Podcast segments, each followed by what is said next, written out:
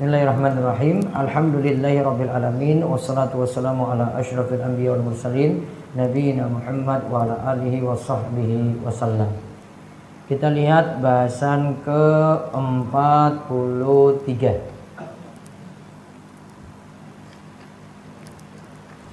Apa judulnya? Baca. Bacaan bacaan solawat yang bid'ah. Silahkan dibaca. Bacaan-bacaan solawat yang bid'ah. Kita sering mendengar bacaan-bacaan solawat yang tidak sesuai dengan yang diajarkan Rasulullah Wasallam, para sahabat, para tabiin, dan para mujahid. Bacaan-bacaan solawat semacam itu adalah hasil gubahan para tuan guru pada kurun belakangan ini. Bacaan-bacaan solawat bid'ah tersebut sangat terkenal di kalangan orang-orang awam. Bahkan Orang-orang yang memiliki ilmu sekalipun hingga mereka lebih banyak membaca solawat-solawat tersebut daripada membaca solawat yang diajarkan oleh Rasulullah Sallallahu Alaihi Wasallam. Mereka meninggalkan solawat yang diajarkan Rasulullah Sallallahu Alaihi Wasallam tadi dan menyebarluaskan solawat-solawat bid'ah, gubahan tuan guru dan syekhnya. Kalau kita perhatikan, solawat-solawat bid'ah itu niscaya kita mendapatkan berbagai penyelewengan dari solawat yang diajarkan oleh Rasulullah Sallallahu Alaihi Wasallam. Nah, lihat nanti disontohkan salawat-salawat yang tidak ada tuntunan. Ini yang terjadi pada tuan-tuan guru, kalau di tempat kita pada kiai-kiai, ya di pesantren-pesantren temui seperti ini dan mereka tinggalkan salawat yang mestinya dibaca yaitu salawat yang ada tuntunan dari Nabi Shallallahu Alaihi Wasallam.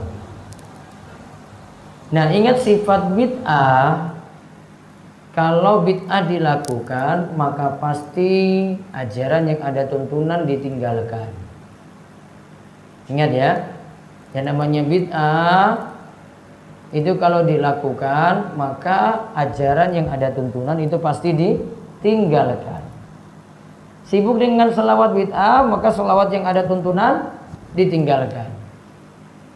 Sibuk dengan amalia yang tidak ada tuntunan, maka amalan yang ada tuntunan. Misalnya nanti beliau akan singgung tentang pembacaan Al-Quran untuk orang yang telah meninggal dunia. Nanti beliau akan singgung di sini.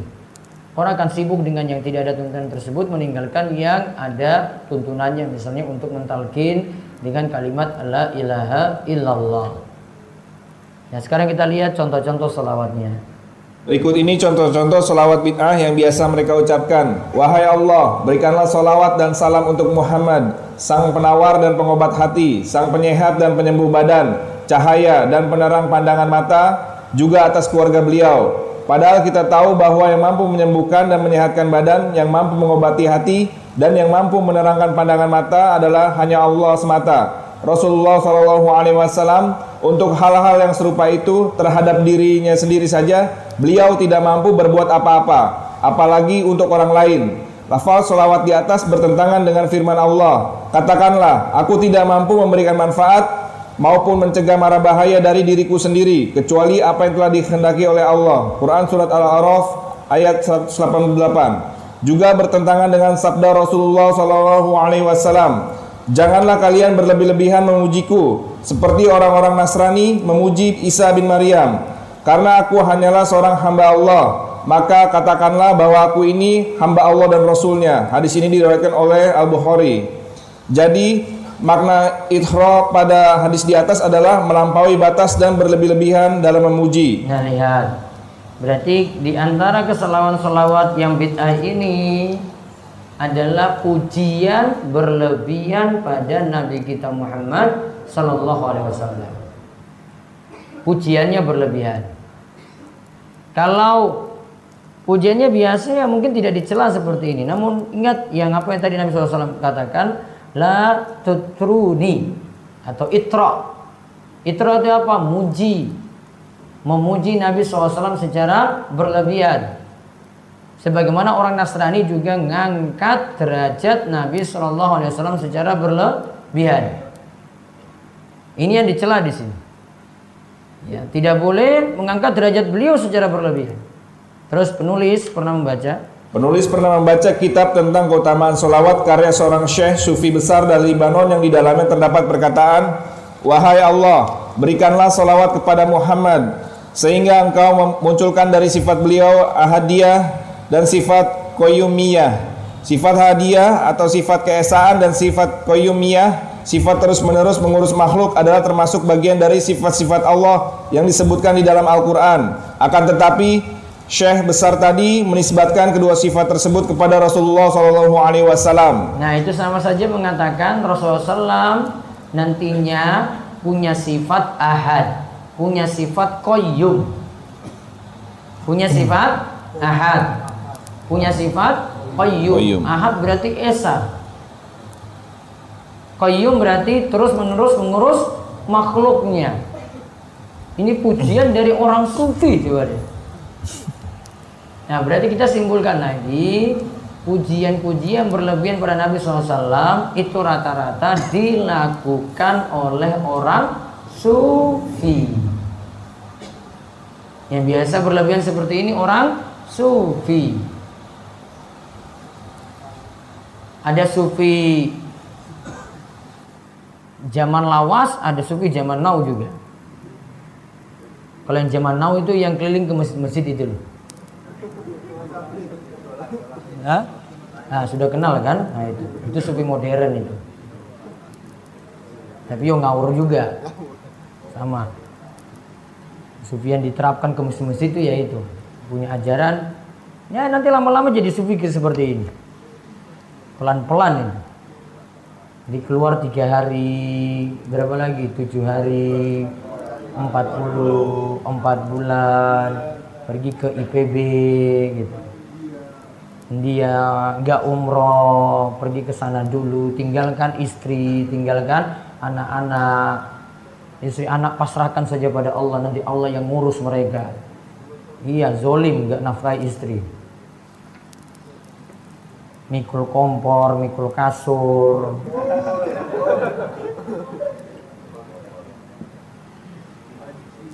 Panci. Pernah datang ke DS kok juga, namun nggak boleh nggak boleh ngisi di sini. Harus ikut ngaji. Nggak ngaji pulang aja. Suruh ngaji di sini. Jadi mereka belajar gitu. Datang sini belajar. Nggak mau mau ngisi ceramah, mau tak ceramahin kamu kalau kamu ngisi ceramah. Jadi nggak boleh ngisi kalau ke sini. Mau keliling ke warga nggak boleh. Pokoknya di sini aja belajar. Kalau kamu jadi jamaah tabligh, nanti di sini belajar di sini. Sudah bagus gitu baru keliling-keliling bawa kasur, bawa kompor, bawa apa segala. Saya dari kecil tahu kayak begitu semuanya. Tuh kitab Fadilah Amal itu sudah terbiasa saya baca. Setiap ada sholat habis asar. Abdul monggo baca di depan. Oh iya. Anak rajin soalnya ke masjid gitu. Disuruh ke masjid. Namun disuruh tiga hari nggak mau, nggak boleh. Nggak bolehin sama orang tua. Ya sekolah masa bolos cuma gara-gara boros tiga hari. Ngapain? Itu. Makanya torikohnya saya pakai bar subuh baca Riyadus Solihin gitu. Bukan baca Fadilah Amal. Baca apa tadi? Riyadus Solihin. Wah, hadisnya lebih mantap daripada Fadilah Amalmu itu. Beda. Pernah baca Fadilah Amal? Macam-macam cerita-cerita kuno di situ yang hurufat-hurufat banyak. Ya kayak kayak begini ceritanya nantinya. Dia bayangkan waktu itu waktu saya dapat dari guru saya waktu itu Coba kamu bayangkan nanti jika ada orang yang punya cita-cita, dia sendiri saja yang masuk neraka, dia perbesar tubuhnya begitu. Biar yang lain nggak masuk neraka. Ya, baru sekarang saya paham logika tadi itu. Ini luar biasa orang ini, dia masuk neraka. Yang lain nggak usah masuk neraka, biar saya dia badannya diperbesar itu. Wah, mereka yakini ini seperti modern ini yakini ini sudah punya pemahaman luar biasa. Dia pahalanya besar sekali. Ya Allah menyelamatkan orang kok dirinya sendiri yang terjebur dalam neraka. Dan dia kira neraka itu kecil aja itu jadi bisa membesar tubuh. Nggak tahu kalau batu dilempar dari ujung neraka sampai bawah itu nyampe nya berapa lama? 70 tahun. Dikira kecil lama. Badannya muat bagaimana coba kayak begitu? Dikira di kayak di film-film gitu badan bisa perbesar gitu kayak film kartun gitu ditiup aja gelembung gitu besar. Lah apa gini neraka dimain-mainin? Cerita khurafat. Saya dapat saya hafal cerita kayak begitu. Karena habis subuh itu dengar terus cerita kayak tadi. Oh iya ya iya ya setelah kuliah baru masuk masuk logika ini. Oh nggak bener itu ceritanya. Ini kalau ente bilang tentang jamaah tabligh wah sudah biasa dari kecil saya kecil didikan saya. Saya belajar Al-Quran dari jamaah tabligh. Belajar Al-Quran. Belajar Al-Quran belajar tajwidnya ikroknya ini dari mereka. Sampai besar itu. Alhamdulillah untungnya saya di Jogja. Jadi nggak kenal kayak begitu lagi. Baik, di bawahnya lagi. Penulis juga pernah membaca kitab Adiyah As-Sabah wa Al-Masa karya seorang syekh besar dari Suriah. Di sana tersebut, Wahai Allah, berikanlah salawat kepada Muhammad yang engkau telah ciptakan segala sesuatu dari cahayanya. Segala sesuatu itu tentu termasuk Adam, iblis, kera, dan babi. Apakah orang yang berakal akan mempercayai bahwa semua itu diciptakan dari cahaya Muhammad? Nah lihat, semua diciptakan dari cahayanya Muhammad. Dari cahaya Muhammad, semua makhluk itu keluar. Luar biasa. Dari cahayanya Nabi Muhammad, semua makhluk itu keluar. Lalu, Padahal setan saja tahu dari apa dia sendiri diciptakan dan dari apa Adam diciptakan. Sebagaimana disebutkan di dalam firman Allah. Iblis berkata, Aku lebih baik darinya. Engkau ciptakan aku dari api, sedangkan engkau ciptakan dia dari tanah. Quran surat Sod ayat 76. Baik. Lihat di situ. Ini kalau beliau kritik ini nggak bisa bangkit-bangkit ini. Bandingkan dengan setan aja coba lihat. Setan aja tahu. Ya. Harusnya kan dia bukan dalil aja, make setan lagi. Setan aja tahu itu. Daripada orang sufi coba dia bilang. Setan aja tahu kalau dia sendiri ciptakan da dan dari dia di sendiri diciptakan dan dari apa Adam diciptakan. Ya kan? Setan aja tahu. Namun ini orang-orang sufi yakini makhluk-makhluk tadi itu diciptakan dari nurnya Muhammad, cahayanya Muhammad. Setan itu kan jawab tadi, iblis berkata, "Ana khairum minhu khalaqtani min narin wa khalaqtahu min tin."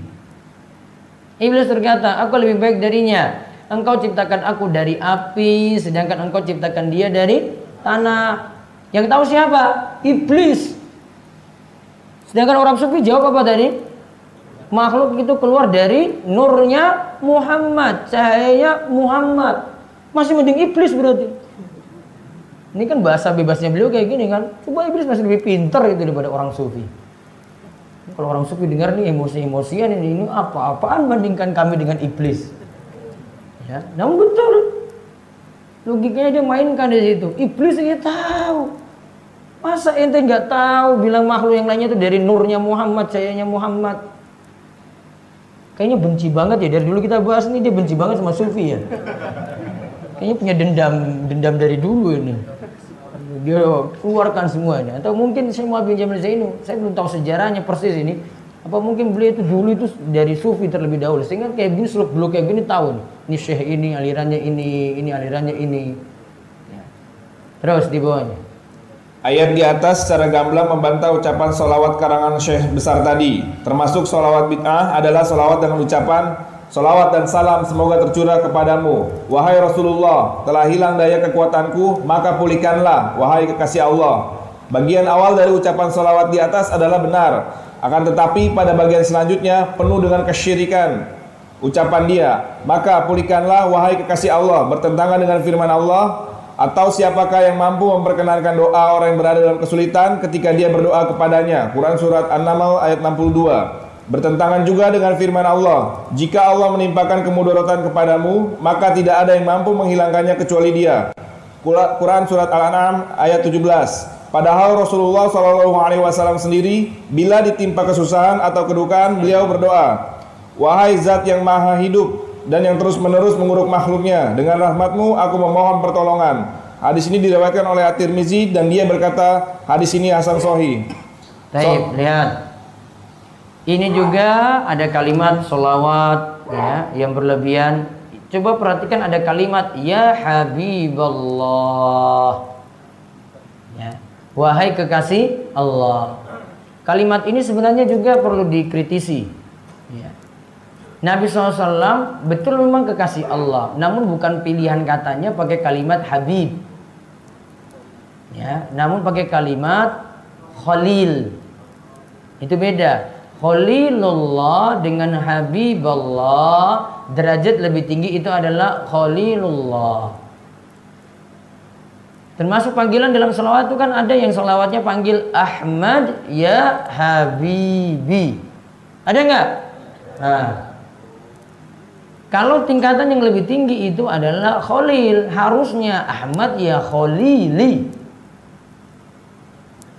Derajatnya lebih tinggi karena dalam bahasa Arab itu strata bahasanya itu ada, tingkatan bahasanya ada.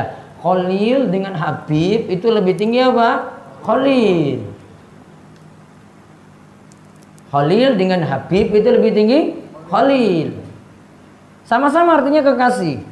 Namun khulahnya kekasihnya ini derajatnya itu lebih tinggi.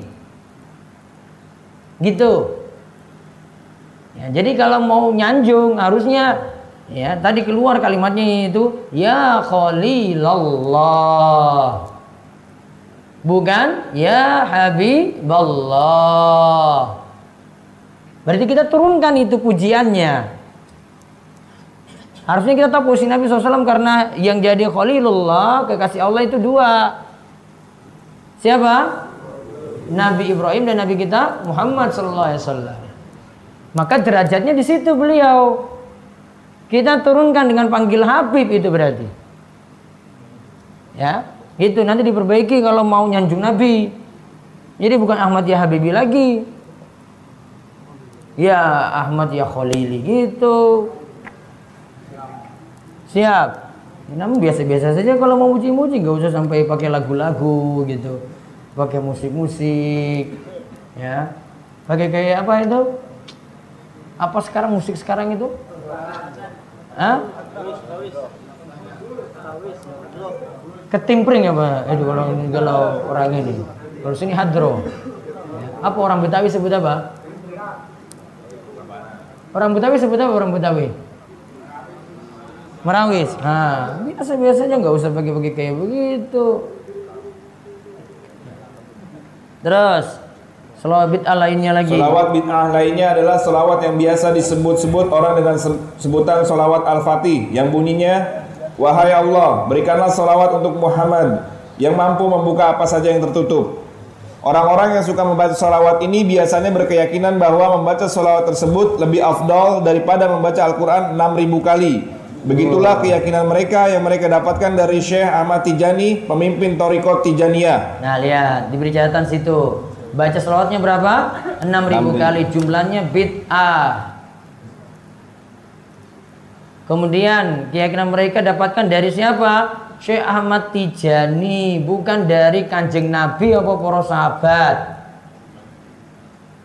dan ingat sebuah aliran kalau yang aliran itu dinamakan dengan tokohnya nah itu hati-hati di sini tokohnya siapa Ahmad Tijani alirannya namanya apa? Torikot Tijaniyah.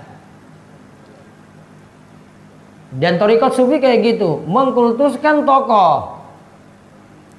Ya. Bukan nabi kan dia kultuskan kan? Bukan Nabi Muhammad SAW namun dia kultuskan siapa? Tokohnya sendiri. Ya. Jadi dia agungkan tadi Tijani tadi. Ahmad Tijani maka jadi Torikot ya dan Torikot Torikot dalam sufi itu kayak gitu dengan nama yang tokoh yang mereka tokohkan di situ ya Naksabandiyah Tijaniyah macam-macam Nanti tinggal lihat saja ini ditarik ini tokonya siapa. Nah, keluarlah nama itu. Jadi ciri-ciri ciri-ciri tarekat tuh kayak begitu. Di bawahnya lagi. Sungguh suatu kebodohan bila seorang yang berakal mempercayai hal semacam itu. Apalagi bila dia seorang muslim. Sebab tidaklah mungkin bahwa membaca sholawat bid'ah semacam itu lebih afdol daripada membaca Al-Quran sekali saja. Apalagi 6000 kali. Suatu ucapan yang tidak mungkin diucapkan oleh seorang muslim memberi julukan kepada Rasulullah SAW sebagai pembuka segala sesuatu yang tertutup secara mutlak tanpa memberinya batasan dengan kehendak Allah adalah suatu kesalahan besar karena Rasulullah SAW tidak akan mampu membuka kota Mekah melainkan dengan kehendak Allah. Beliau juga tidak mampu membuka hati pamannya untuk beriman kepada Allah sehingga pamannya itu tetap menyekutukan Allah hingga meninggal. Allah pamannya siapa sini? Nah, diberi catatan Abu Talib bin Abdul Muttalib. Terus Allah Allah menegur beliau dalam firman-Nya, Sesungguhnya engkau tidak akan mampu memberi hidayah kepada orang yang kamu kasihi itu, tapi Allah lah yang memberi hidayah kepada siapa saja yang Dia kehendaki. Quran surat Al-Qasas ayat 56. Allah juga berfirman, Sesungguhnya kami telah memberikan kepadamu kemenangan yang nyata. Quran surat Al-Fat ayat 1. Pengarang kitab Dalail Al-Khairat pada bagian ketujuh dari kitab tersebut mengucapkan solawat Wahai Allah, berikanlah salawat kepada Muhammad selama burung merpati masih mau mendekur dan tamimah. Jimat-jimat masih bermanfaat. Tamimah atau jimat-jimat adalah tulang atau benang yang dikalungkan pada leher anak-anak atau lainnya untuk menangkal bahaya ain. Perbuatan mengalungkan jimat-jimat semacam itu tidak bermanfaat sedikit pun, baik bagi yang mengalungkan maupun yang dikalungi. Bahkan itu adalah merupakan perbuatan syirik. Nah, lihat, beri catatan situ tamimah ini kan dipakai dalam kalimat tadi kepada Muhammad selama burung merpati masih mau mendengkur dan tamimah masih bermanfaat. Coba lihat sampai pakai kalimat-kalimat yang situ ada kesyirikan. Karena sini meyakini jimat itu bisa datangkan manfaat. Apa bahasanya tadi tamimah? Tamimah iya. dulu apa? Biasanya orang jahiliyah dulu untuk menangkal anaknya biar tidak terkena ain, mata jahat, pandangan hasad. Biar anaknya nggak tiba-tiba nangis. Ya, maka dipakaikanlah tamimah. Kalau orang-orang desa, orang-orang kampung itu pakai sesuatu lagi yang lain. Pakai sesuatu yang dikalungkan. Di ujungnya itu ada sesuatu lagi. Apa? Orang kecil. Mana ini simbah-simbah ini? Akuran kecil. nah, dikasih seperti itu. Jadi anaknya nangis-nangis terus dibagaikan itu. Itu namanya tamimah. Nah, modelnya wong Jawa di sini berarti. Itu untuk nangkal apa? Ain. Iya kan? Kan putunya nangis-nangis terus. Wah, ini kepiye ini ini. ini. Bawa ke dokter, nggak di ini susah. Akhirnya ya pakai itu. Itu ain, itu lagi kena ain namanya. Bahasa sini itu sawan. Ya. Paham kan? Nah itu kena itu. Lalu dikasih tadi dikalungkan. Modelnya macam-macam. Kalau tempat lain mungkin yang dikalungkan nanti ada ayat-ayat Al-Quran di situ. Yang jelas ini masuk tamimah kalau pakai tamimah tadi dihukumi apa? Syirik solusinya apa kalau tadi anaknya atau cucunya tadi kena ain di rukiah nantinya. Dan ada tahap penanganan khusus untuk orang yang terkena ain, orang yang punya mata hasad, pandangan jahat tadi itu dipanggil untuk berwudu. Kemudian bekas wudhunya nanti dipakai untuk ya mandi tadi anak yang kena ain. Kayak gitu. Solusinya seperti itu. Namun satu hal perlu catatan penting di sini. Namun jangan asal curiga. Oh ini kayaknya ini tetangga saya ini dia kasih ain ini. Terus diomongin ke tangga yang lainnya wah itu beri sawan itu. Ya ini kena ini pada putu saya ini pada cucu saya ini. Akhirnya karena asal nuduh saja yang itu nangis nangis oh saya nggak tahu apa apa kok kamu bilang saya itu kasih ain gitu. Nah maka nuduhnya juga perlu bu bukti memang dia itu nggak sukanya apa Makanya kalau takjub pada sesuatu, lihat bocah, lihat anak, jangan cuma bilang, ih lucu sekali. Harusnya apa? Masya Allah, tabarakallah, gitu. Cuma jangan cuma lucu, wah imut-imut, pipinya dipegang-pegang, gitu bukan. Ya, baca sesuatu, zikir. Zikirnya baca apa? Masya Allah, tabarakallah. Lihat ada simba-simba sepuh kok masih cakep kok kayak awet muda gitu. Lihat dia, masya Allah, tabarakallah gitu. Biar simba juga nggak kena ain. Iki kok sepuh kok masih kayak nom gitu. Masya Allah, tabarakallah, mbah. Mungkin-mungkin jenengan panjang umur gitu.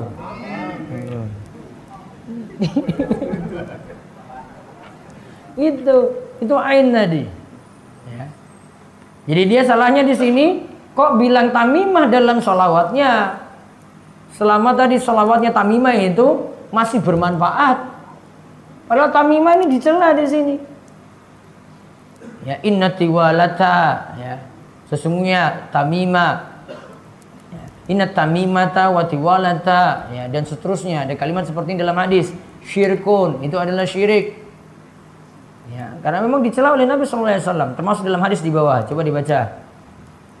Terhadap perbuatan semacam itu Rasulullah SAW bersabda barang siapa mengalungkan jimat maka dia telah melakukan perbuatan syirik. Hadis ini sahih diwariskan oleh Ahmad. Jelaslah bahwa lafal selawat di atas bertentangan dengan kandungan hadis ini Karena pada selawat tersebut terdapat perbuatan syirik Yaitu memakai jimat-jimat dijadikan sebagai sarana mendekatkan diri kepada Allah. Dalam kitab Dalail Al-Kahirot terdapat juga terdapat bacaan selawat. Nah lihat Man allaka man allaka tamimatan faqad asyrak. Siapa yang gantungkan jimat-jimat termasuk syirik, maka nggak boleh digunakan dalam lafaz selawat seperti tadi tamimah, jimat tadi bermanfaat. Kekeliruannya di situ. Man Allah kotami matan fakot asyrak. Siapa yang pakai jimat-jimat maka dia termasuk syirik. Contohnya apa pakainya? Macam-macam bentuknya. Ada yang dipakai bentuknya kalung, ada yang gelang, ada yang aki. Apa lagi? Ada lagi yang disimpan dalam dompet raja. Ada yang dipajang. Ya. Di gelang berarti. Jadi gelang. Ya ada. Ada juga di dompet kan? Dompetnya nggak ada isi. Namun ya pakai tulisan Arab, raja disimpan di situ. Katanya biar nanti narik supaya rizkinya lancar. Pakai itu rizkinya juga nggak datang-datang. Berarti masalahnya yang pada rajanya tadi, jimatnya tadi. Oh, kalau dulu pakai kayak gitu, ada ikat pinggang juga. Apalagi? Jadi kain sabuk sini ya kan. Ah, macam-macam itu. Ada rompi. Nah. Masuk tamimah. Tujuan tamimah itu untuk datangkan manfaat, nolak mudorot, namun tidak terbukti secara syar'i. Ya, itu tamimah masuk dalam tamimah. Maka siapa yang mau gantungkan kayak mau pajang di dalam rumah, kadang itu di warung, itu ada foto kiainya atau ada raja-raja dengan huruf-huruf yang nggak jelas di warung-warung makan apa di toko jadi penglaris itu syirik itu masuk tamimah banyak nggak di Indonesia syirik semuanya bukan masya Allah astagfirullah gitu. pun sarapan pak Baca lagi. Pada ucapan salawat di atas disebutkan bahwa pemberian salawat dan kasih sayang yang merupakan bagian dari sifat-sifat Allah bisa berhenti atau habis. Allah membaca ucapan salawat di atas Allah dengan membantah Allah membantah ucapan salawat di atas dengan firman-Nya. Nah, coba kita lihat salawatnya dari Allahumma salli ala Muhammadin hatta la yabqa minas salati syai'un warham Muhammadin hatta la yabqa minar rahmati syai'un. Wahai Allah berikanlah salawat kepada Muhammad seluruhnya hingga tidak tersisa sedikit pun dan berikanlah seluruh kasih sayang hingga tidak tersisa sedikit pun. Nah, ini dibantah dalam ayat ini coba lihat. Katakanlah, kalau sekiranya lautan menjadi tinta untuk menulis kalimat-kalimat Tuhanku, niscaya akan habislah lautan itu sebelum kalimat-kalimat Tuhanku habis ditulis. Meskipun kami datangkan tambahan lautan sebanyak itu juga. Nah, lihat. Kasih sayang Allah yang nggak habis. Tadi kan apa? Kasih sayang Allah sampai tidak tersisa sedikit pun. Nah, berarti kan katakan kasih sayang Allah itu akan habis. Padahal dikatakan di sini kullau kanal bahru midada li kalimati lana fidal bahru qabl an tanfadu kalimatu rabbi walau ji'na bimislihi madada. Kalau sekiranya lautan itu menjadi tinta, lautan itu menjadi tinta untuk menulis kalimat-kalimat Tuhanku. Ini saya akan habisnya lautan itu. Ya, sebelum kalimat-kalimat Tuhanku itu habis ditulis. Nggak cukup. Kalau air laut itu jadi tinta. Meskipun kami datangkan tambahan lautan sebanyak itu juga tidak cukup. Termasuk juga untuk menuliskan nikmat-nikmat Allah juga tidak cukup. Terlalu banyak, gak bisa dibandingkan. Kalau orang Rasul katakan bisa itu. Dari salawatnya tadi. Terus salawat bid'ah lainnya lagi. Salawat bid'ah lainnya adalah salawat Basyisyah Gubahan Ibnu Basyishi. Di dalam salawat disebutkan, Wahai Allah, bersihkanlah aku dari lumpur-lumpur yang mengotori keesaan. Tenggelamkanlah aku ke dalam mata air keesaan. Dan hempaskanlah aku ke dalam sifat-sifat keesaan. hingga aku tidak melihat, mendengar dan merasa kecuali dengan sifat keesaan itu. Ini tidak lain adalah ucapan dari seseorang yang menganut faham wihdatul wujud, yaitu suatu faham yang meyakini bahwa Allah dan makhluknya bisa menjadi satu kesatuan. Nah, saya tadi katakan bersihkan aku dari lumpur-lumpur. Dia mengotori keesaan. Berarti dia kan nganggap dirinya itu esa. Ini yang ngomong ini.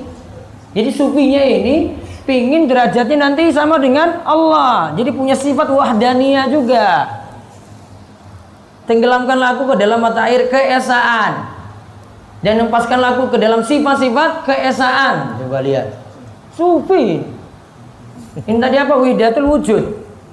Bahasa Jawa ini apa? Ah, manunggalin kaulah Gusti. Siapa yang punya pemahaman kayak gitu? Ah, Siti Jenar itu. Atau yang dulu pernah kita singgung dalam buku ini Ibnu Arabi. Ya, Ibnu Arabi yang yang dulu dia pernah katakan, ya, saya adalah Tuhan gitu. Dikatakan dirinya itu Tuhan. Aku adalah hamba, hamba. Aku adalah Allah, Allah adalah hamba. Kalau begitu siapa yang dapat beban taklif? Siapa yang dibebani syariat? Itu perkataan Ibnu Arabi. Bukan Ibnul Arabi, Ibnu Arabi. Beda. Kalau ada L-nya itu, itu lurus jalannya. Kalau nggak ada Ibnu Arabi, Sufi. Sufi sesat. Ini juga Wihidatul Wujud. Coba baca lagi di bawahnya. Pada lafaz selawat di atas disebutkan bahwa keesaan atau menyatunya Tuhan dengan makhluk itu penuh dengan lumpur dan kotoran. Oleh karena itu dia berdoa kepada Allah untuk membersihkan dia dari lumpur dan kotoran tadi. Kemudian dia juga berdoa agar Allah menenggelamkan dia ke dalam lautan wihdatul wujud sehingga dia bisa melihat Tuhan di dalam bentuk apa saja. Bahkan seorang ketua mereka berkata, Tiadalah anjing dan babi itu, melainkan keduanya adalah Tuhan kita. Dan tiadalah Allah itu, melainkan pendeta di gereja. Nah, orang, orang stres ini, ya Itu berikan keterangan aja nih. Sufi orang stres di sini, orang nggak waras lagi. Baca aja kalimatnya itu. Saya bacakan ininya, bahasa Arabnya. Wa mal kalbu wal khinziru illa ilahuna. Wa mallahu illa rahibun fi kanisatin. Tidaklah anjing dan babi itu melainkan itu rob kami, sesembahan kami. Ya, dan tidaklah Allah itu melainkan pendeta yang ada di kanisa, yang ada di gereja. Perang gila, gitu aja kesimpulannya. Gak usah mau perpanjang lebar bahas dia ini, capek. Ya kan? Orang stres gak kayak gini? Oh stres ini. Stres kelas berat ini lebih parah daripada orang yang punya utang berat ini. Majnun. Majnun istilahnya. Kamu yang bilang loh, saya tadi cuma bilang stres aja loh. Majnun apa artinya? Nah, ini jadi kan yang bilang loh, bukan saya. Sudah, saya sudah bilang stres aja. Terus orang-orang Nasrani. Orang-orang Nasrani telah berbuat syirik karena mereka menganggap bahwa Isa adalah anak Allah. Adapun mereka yang gandrung dengan salawat di atas telah menjadikan segenap makhluk ciptaan Allah sebagai Tuhan-Tuhan yang menandingi ketuhanan Allah. Maha suci dan maha tinggi Allah dari segala apa yang dikatakan oleh orang-orang musyrik itu. Oleh karena itu, hati-hati dan waspadalah, wahai saudaraku, sesama muslim terhadap berbagai salawat bid'ah semacam itu. Karena salawat-salawat semacam itu akan menjerumuskan dirimu ke dalam kesyirikan. Cukuplah kalian bersolawat dengan solawat yang telah diajarkan oleh Rasulullah Shallallahu Alaihi Wasallam yang tidak pernah berbicara dengan menurutkan hawa nafsunya. Orang-orang yang mau mengikuti beliau akan mendapatkan petunjuk dan keselamatan. Sebaliknya, orang-orang yang enggan mengikuti ajaran beliau maka akan tertolaklah amalan mereka. Rasulullah Shallallahu Alaihi Wasallam barang siapa yang beramal tidak sesuai dengan tuntunan kami maka amalan tersebut tertolak. Hadis ini diriwayatkan oleh Muslim. Nah intinya tadi semua itu salawat bid'ah maka salawatnya itu jadi tertolak. Ya, wallahu alam bisawab. Sekarang sudah waktu syuruk, bisa kerjakan sholat kali rokaat. Yang wudhunya batal ya wudhu lagi. Nanti tempatnya itu gantian aja. Mau satu berdiri, nanti yang lainnya sholat gitu. Kita istirahat dulu 10 menit. Ayo. Allah alam